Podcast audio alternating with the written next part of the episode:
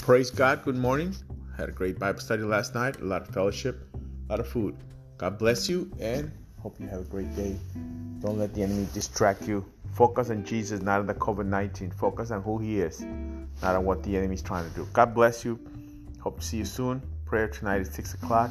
Hope you can make it out. Give me a day. One day. That's it. That's all I ask. In Jesus' name. Hey, uh, the verse is 1 John 3:18. Dear children, let us not merely say that we love each other. Let us show the truth by our actions. Yeah, don't you tell me, show me. God bless you. The story in the Bible is Habakkuk. Habakkuk was a prophet that said, Though, yea, though, no matter what happens, there's no fruit, there's nothing, I will still praise the Lord. I will rejoice in the Lord of my salvation. Good book. Go ahead and read it and uh, let me know how you like it. Habakkuk. Habakkuk. God bless you. Have a great day. I'll see you soon. Uh, and do, do the work of God. Prayer is the work of God. God bless.